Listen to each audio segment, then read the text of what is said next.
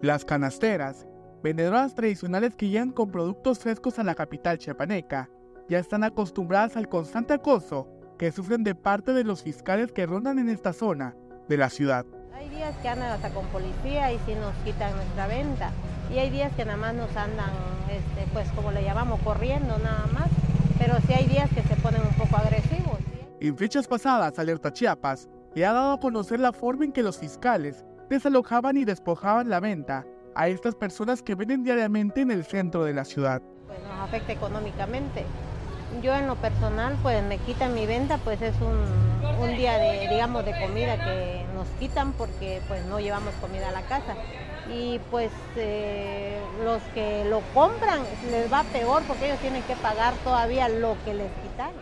Doña Merzaida, canastera de toda la vida, comerciaba con sus productos de temporada en la esquina de la primera poniente y cuarta sur, pero debido a los constantes levantamientos, ha decidido ya no colocar su puesto.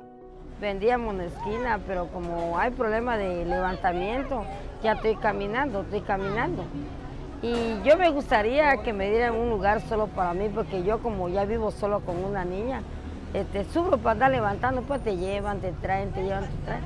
Y no le gana mucho la venta, porque ahí donde vendía yo, Diosito me ayudó para mi comidita. Pero ahorita como ya estoy levantando, levantando, ya me duelen mis pies. Y si algún día me escuchara el gobierno o quien lo dé lugar, que me ayudara para que me den un pedacito de lugar.